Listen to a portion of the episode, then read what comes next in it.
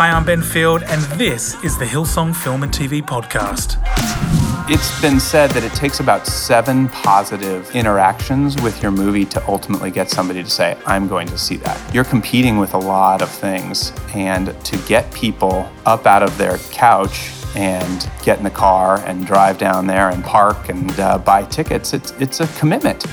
I've marketed 450 films in the last 17 years, and there's always ones that you love that, for whatever reason, audiences or critics or both don't respond to and it's just it's heartbreaking because it's years of people's lives. The model of disney movies now is it's not just the movie it's how many plush toys are we going to sell what's the ride at the park to look like right? It's not the movie it's all of the ancillary items that come with it. It's a whole big brand. That was Hollywood marketing guru John Bock, who began his career at Warner Brothers prior to founding Grace Hill Media, a groundbreaking company who today bridges the gap between Hollywood movie studios and the faith community. He's recently become a best selling author and is a close personal friend of mine. I know this podcast is going to help you as John brings amazing insights into the world of marketing. Hey, John, thanks for joining me. Happy to be here. Thank you. We're here in your home yes. here in Los Angeles. Uh, I'm interested to to know how did you get started in the industry? Can you remember that far back? I was, yeah, back in back after World War One. uh, no, I got I got started. I was um, I, I grew up in Los Angeles, and I went to school on the East Coast of the United States. And while I was in college, I was actually a religion major uh, of all things. And while I was there, I, I, I, was in a comedy improv group. Right. And like every, uh, my get to my senior year, and like uh, pretty much anyone who ever goes to university, the, your immediate thought is like, what am I going to do with the rest of my life? and I was like, hmm, what do I like doing? You know what I like doing? I like sitting in a room with a bunch of other people coming up with jokes. So, what job will let me do that? kind of just like this comedy improv group. And I landed on sitcom writing. So, as soon as I was done with college, I moved back to Los Angeles with the intention of being a sitcom writer. And I was. I ended up writing some scripts and getting a writing partner and uh, being on some shows. And, uh, and then I had. Um, an ex- two experiences. One, I broke up with my writing partner, which is essentially like starting all over again in right. that business. And my father died rather suddenly, 59 years old, stupid reason. I mean, it was like just died. And suddenly the world wasn't so funny anymore. And I remember saying to Kelly, my wife, like, I know I can do this. I just don't want to anymore. I just don't think that's what I'm supposed to be doing. And so I ended up getting a job in the publicity department at Warner Brothers and had no interest in publicity, no interest in marketing, no, nothing, not interested in it at all. It was just a place to hang my hat while I kind of figured out what to do next. And while I was there, we had some movies that were coming out. One of them, like the Tom Hanks movie, The Green Mile. And I said to my boss at the time, who was the head of publicity, hey, I think people who go to church would really like these movies that we have coming out. You should hire some company that markets to people who go to church, reaches out to pastors and things like that. And she said, "Great idea. Let's let's find that company." And we looked everywhere, and there was nobody doing it. And of course, the the numbers of people who go to church in the U.S are they're just extraordinary. They're gaudy, right? There's like 300 plus thousand churches. There's 2,000 Christian radio stations. And I remember thinking to myself, like, nobody's sending these people like hats and T-shirts and inviting them to screenings. Or it's crazy. How is nobody marketing anything to these people? And so I ended up putting together a proposal and asking uh, Warner Brothers to let me leave and hire me back as the consultant to do this. And in the absence of anybody else doing it, they said, okay. and so here I was. All of a sudden, I went from like essentially getting coffee for people to three weeks later, I'm in meetings with like the heads of the studio and the producers of these movies, and they turned to me and said, "Now, John, you're the expert on reaching the religious market. What do you think we should do?" I am. Uh, I'm living proof that you can have neither looks nor talent and still make it in Hollywood. And so that company today is called Grace Hill Media. Yes. Um, and they're responsible for marketing many films uh, to the faith based community. Um, what else does um, Grace Hill Media do? Well, that's our primary bread and butter is marketing film and television to people who go to church. So we do anywhere from like 12 to 20 projects a year, just depending on what it is. Um, and then we have also dipped our toe into producing things as well. So we have a little production arm as well. So, what has kept you in it still today after all these years? For all of the challenges and the hard parts of this, it's still a, it's great, right? I mean, it's it's awesome. It's you're, you're making movies and television, Yeah. and uh, it's not digging ditches. It's walking down red carpets and uh, making content that people, even years after it comes out, will come up and go, "Oh, I loved that movie. It changed my life." It's it's it's magical, Yeah. you know. When and when it works, um, you take a room of 300 people who don't know each other at all, and then you take them on this journey together, and they're like laughing and high fiving and crying together, and they're on this. It's you know, it's a lot like church in to some degree, right? It's like room full of individuals who don't know each other having a transformational communal experience has a lot of the same themes and vibes to it So, you feel good, right? When you see the reaction in people. Has there a moment been where you've marketed or been a part of a long process of a film and it's just driven straight into the ground and nothing's happened? oh yeah i mean i've worked on dozens of films that way i mean look we i've marketed 450 films in the last 17 years and um, there's always ones that you love that for whatever reason audiences or critics or both um, just don't respond to and uh, people uh, stay away in droves, as they like to say, and uh, and it's just it's heartbreaking because you you you work so hard on these things. You work Yeah. so hard on them, and it's years of people's lives and years of. Uh, you know, money invested and time invested, and it all comes down to, you know, essentially a period of four weeks where a, movie lives or dies in the box office, and then everything um, all the ancillary stuff after that comes right after it, and you you work so hard and it just falls flat. It's Yeah. it's the worst. So, marketing a film often is as tricky as making the film. Run me through that because I think for many filmmakers, they think I have this amazing story. Uh, but from a marketing point of view and a distribution point of view, how tough is it to market a film? Yeah, I think I think most filmmakers, and it's not surprising that they would think of it this way. They they think the story's uh, the most important thing, and and it is. I mean, ultimately, you have nothing to market if you don't have. Um, you know, a, a good and, and compelling story. I mean, that you need a product to be able to sell the product. Um, but that's only half of the equation. I mean, the reality is is that when they when they used to market films, they'd do like whistle stop tours where they, where they take it to a take it to a town and uh, put it in the theater, and they'd let it sit there for weeks and weeks and weeks and weeks. But that's in, was in a world where there were a lot more screens and a lot less content. So you could afford to take the time to let those things happen, and that's just not the case anymore. Now it costs as much to market the film as it costs to make the film. Disney is a great example of this, where I mean, the the the model of Disney movies now is it's not just the movie; it's how many plush toys are we going to sell? What's the what's the ride at the park Right. going to look like, right? It's not the movie, it's all of the ancillary items that come with it. It's a whole big brand. If it's not if it doesn't open well, then people don't want to ride the ride and buy the plush toy and all that stuff and and the investment they put, they could lose a billion dollars like overnight if it if it doesn't do well. And that's why that's such a high risk business because if you're Disney, you know, you're, you're not hitting singles and doubles. You're trying for grand slam home runs every single Right. time.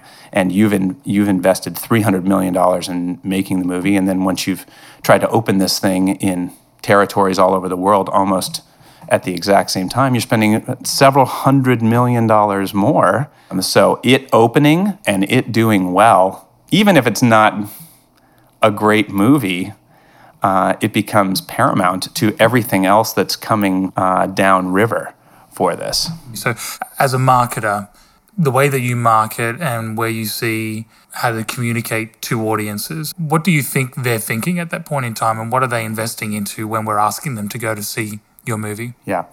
Well, especially when it comes to film, uh, a little less so with television and things like that, um, which the commitment level is a lot lot smaller, right? You can sort of just click it on, and if you like it, great. If you don't, oh well. But to go to a theater and make the decision, like, hey, let's go to the movies on Friday night, it's a, it's a for most people, it's a hundred dollar at least decision, right? Because especially if you're like a family, or even if you're leaving the kids at home and uh, you know you're going to have a date night with your wife. Well, I need a babysitter, right? And we also need to uh, grab some dinner. And then there's parking, of course. And then, uh, you know, there's the tickets. And then you want a popcorn? Yeah. And uh, jujubes? Great. Okay, super.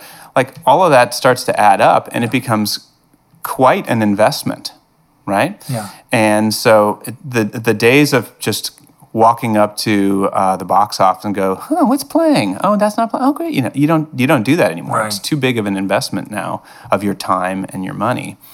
And uh, you know, the competition is not other movies; it's everything else, Right. It's the game I could watch instead, or the bottle of wine we could open, or the whatever, this book Yeah. that I'm reading, right? You're you're competing with a lot of things, and to get people up out of their couch and get in the car and drive down there and park and and uh, buy tickets, it's it's a commitment. And so it's been said that it takes about seven positive interactions with your movie to ultimately get somebody to say, "I'm going to see that." Right. So could be like, "Oh, I love Brad Pitt. He's great." Right. That helps. Right. And then seeing him on the Today Show, that's great too right? And the funny commercial that you saw or the trailer that you saw in a theater four months ago, and that made me laugh, and that looks cute. And mm-hmm. then the interview that you read about him in GQ, uh, that's nice too. And I also like that director. And uh, we're only to five things, Right. by the way, Yeah. right? And then ultimately, probably what pushes it over the top is that you're at the coffee maker at work, and somebody goes, "Oh yeah, I saw it this week. So great!" Right? I mean, the- it's the it's what you hear from other people or what Yeah. you read online or things like that. So all of those interactions become critical, and and just one of them not working, fall it can all fall apart. Right. Right. Um, you you can see him on the Today Show, and he's a jerk. Right, and you're like, ugh, I didn't like that, right? or you watch, you know, you saw the trailer four months ago and it looked funny then, but maybe it had a glass of wine and it looked funny, right? Right. But now you saw the commercial while you're getting dressed and it didn't make you laugh, and you're like, eh, dud. Right. And it's over. It's Yeah. over that fast. Yeah. And so, um, you know, all of these elements are are working together. It's like a first date, right? Like you, you need the dinner to be good. You need there not to be traffic. I needed to show up on time. I need to smell nice. I mean, all of these things Right. that you know they're all sort of working together, and any one of them. Uh, oh, he picked his nose. Oh. and that's the end. It's, Yeah. it's over that fast. Right. So, in respects to that, then, for filmmakers starting out or maybe been on the journey for a while and still trying to figure out how to make that winning film, in your mind, what do studios, distributors look for? Well, the early days of Hollywood, the people who were the people greenlighting the movie were filmmakers. They were in love with film. And now the greenlight process for most studios is it's a committee. And it's it's not just the guy at the head of the studio, it's the marketing people and the business affairs people and the, you know it's a it's a whole litany of people who get to speak into the process because it's such a complicated alchemy of how to do this. And I think one of the mistakes that a lot of young filmmakers make is that they don't think through the process like a studio thinks through the process, right? They just think, well, I've got this great story about this guy and his life has changed, and okay, that's great. But they're also thinking, like, what's the log line of this? What's the 30 second commercial of this? What's the two minute trailer look mm. like? Like this? What's China gonna think of this? They're thinking globally Yeah. about how these things are going to pan out because they're in a global business. So one of the things that filmmakers uh, could really learn from is thinking through it through the lens of your audience. Not that just the people sitting in the theater, like that's good, but the people who are buying this, most of the time they're thinking, how am I going to sell this thing? Right? They're not. they're not saying this is a story that just has to be told. They're thinking, how can I make money off of it? How can I get return get return on my investment for this? And so thinking through what's the 30 second commercial for this look like before you try and make the film, before you try and uh, like that's a critically important element because how many how many times think of think of your own entertainment choices that you make, right? You make snap decisions. You're sitting in the theater, you watch the trailer, and you go, "Well, that's one to miss," or Yeah. "Oh, that looks so good. We Yeah. gotta go see that." Right? You're making decisions based on commercials and uh, those kinds of things. And so having to think through that on the front end before you try and go out to sell it is very wise. when you talk about the ingredients of a film, um, obviously a great story is one of them. Um, talent. Is there anything else that people need to think of if they're making this film? Yeah, well, I, I think now more than ever, it's is is this an international story, right? I mean, for example, football, American football, is huge in America, and it's nothing everywhere, almost everywhere else in the world, right? So you may have the greatest football story ever, but if it needs A-listers in it and all, like it's it's going to have an audience in the U.S. and that's going to be it, and that's just not how studios think anymore. They they're they're thinking about an, a global. How's this going to do in Korea and Japan and Italy and uh, Saudi Arabia? And so we need to have stories that have international appeal. If you're going to do it at a big high dollar, you really have to think through who's the audience uh, for this. Is it a U.S. thing or is it a worldwide thing or is it an just an Australian story? Um, and then have a budget uh, and make choices that are that are based on that. So you, you if you're going to tell just an Australian story that's really only going to resonate in Australia and New Zealand, well, you can't have things blowing up, and you can probably can't go to space, Right. Right, and uh, you know you just can't have a, a big period drama because Yeah. it's just going to be too expensive, and it's never, never, never going to sell. Yeah. So they're great points. I mean, be thinking internationally, be thinking about the size of your movie uh, in regards to the audience. How how do you know as a filmmaker who your audience is? How do you know if your story is going to resonate with a female group, you know, above 50 or with millennials? I think it's talking about your story with friends and family and seeing who's engaged in it and and who's glossing over pretty quickly. Right.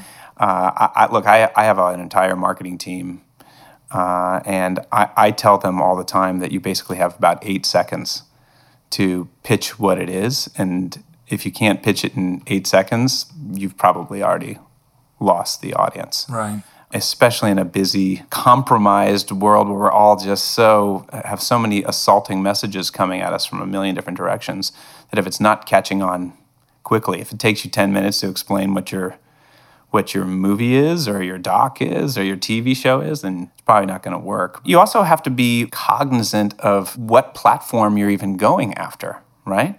So if you've got a great idea for a Netflix series and it's about 80 year olds, well, 80 year olds aren't on Netflix. Right. Right? They're not there.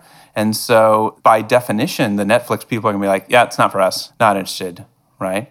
Or if you've got some really gritty horror movie and you're trying to get it on Christian television, like, that's not who the that's not what the audience is Right. just not there so it's it's really knowing and you know especially now that the amount of platforms and networks and all of these things they keep all shrinking down to be sort of specialized into uh, we're the military channel or whatever like they're not going to talk about non-military stories Right. right so there's probably only a limited number they're, they're such they're so specialized you got to know who your buyer is and and just know that like if I go to Hallmark they're not interested in anything that's not probably for middle-aged and older women just not they won't be interested in the football movie Right. right no matter how you slice it unless it's the woman behind football Right. who made him great Yeah. with her love Yeah. and forgiveness You're doing the voiceover for it now. Right, right, it. right. I mean, that's uh, you know that you you Yeah. have to know who, Yeah. who you know what you, who who you're pitching this Yeah. to when you're when you're selling it uh, because they're thinking about their audience for sure, their age, their demographics. That's that's what they're thinking about. It's fascinating. Uh, what, um, just final question, you know, what's one of the biggest lessons you've learned working in this industry? Just one? Yeah, just one. Yeah.